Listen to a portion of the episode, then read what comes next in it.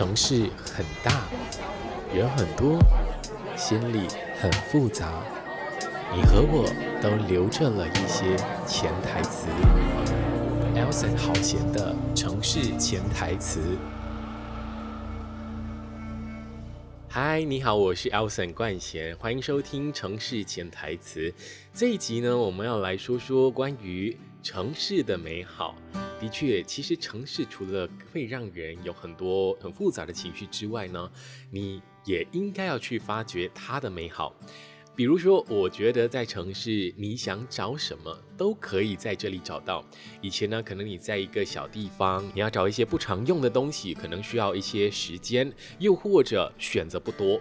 那但是在城市里头呢，你却可以有非常多的选择，而同时呢，又可以比较价钱。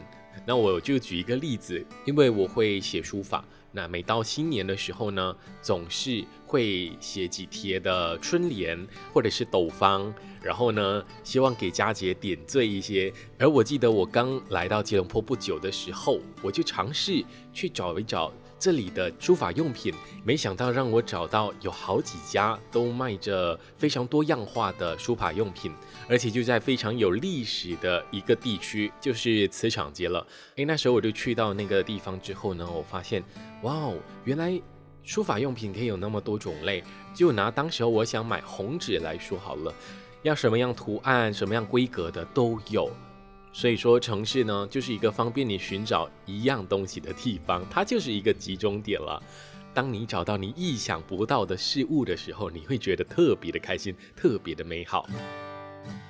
另外，我觉得在城市有非常多的角落，有一个总会有你喜欢的地方，像是我个人呢，会特别喜欢 Family Mart。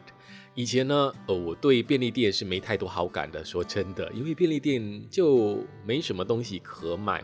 比如说，当你下班之后，你想要去一般便利店的话，你可能就只会买到面包啊、饼干啊来充饥的。但是全家就不一样了，它呢就可以有更多样的选择。比如说，有这个所谓的关东煮啊，又有小便当盒啊，也有寿司、饭卷。等等，就是你选择多了，也不用为此而只能够选择吃面包。即使要吃面包，也有非常多别的选择。而这家便利店呢，就是我常去的地方了。那不知道你在城市里头有没有找到一个你喜欢的角落呢？也欢迎你跟我分享，可以去到我的脸书 facebook.com/slash dj 点 alsen，或者是 Instagram alsen 点 dj。你也可以跟我说一说关于你喜欢的城市的一个角落。以前哦，我觉得看演唱会是一件很遥远的事情。通常演唱会只会在吉隆坡，就是马来西亚的首都。而如果你要从大老远其他地方来到首都的话，这个车费呀、巴士费用啊等等啊、住宿费呀、啊，这些都特别的贵。所以演唱会就从来不是你可以想象的一种娱乐享受。但是呢，来了吉隆坡工作之后，我觉得看演唱会更靠近了。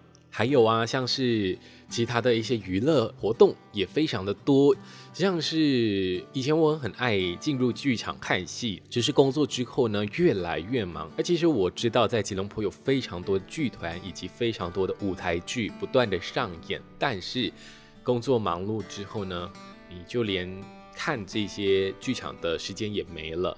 但是我觉得如果有时间的话，我还真好好想。再走进剧场里头去看戏，虽然现在是疫情期间，也没办法有任何的剧场上演，但就是希望疫情早日过去，然后我们可以去这些我们喜欢去的地方。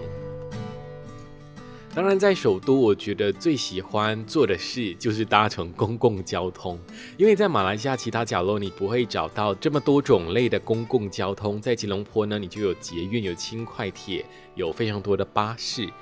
我喜欢它不是因为搭乘方便，而是呢，我可以在这个场所上看到不同的肤色，你还可以听到不同语言的人在车上谈话，在一个小小的地方就会有很多不同的声音出现，而且也可能是来自不同社会阶层的人。我觉得捷运啊、轻快铁这些的车站就好像是一个集合站，它可以让你透过一个铁路去到城市的另外一个角落，而大家就是透过这个地方集合，然后去到自己想去的地方。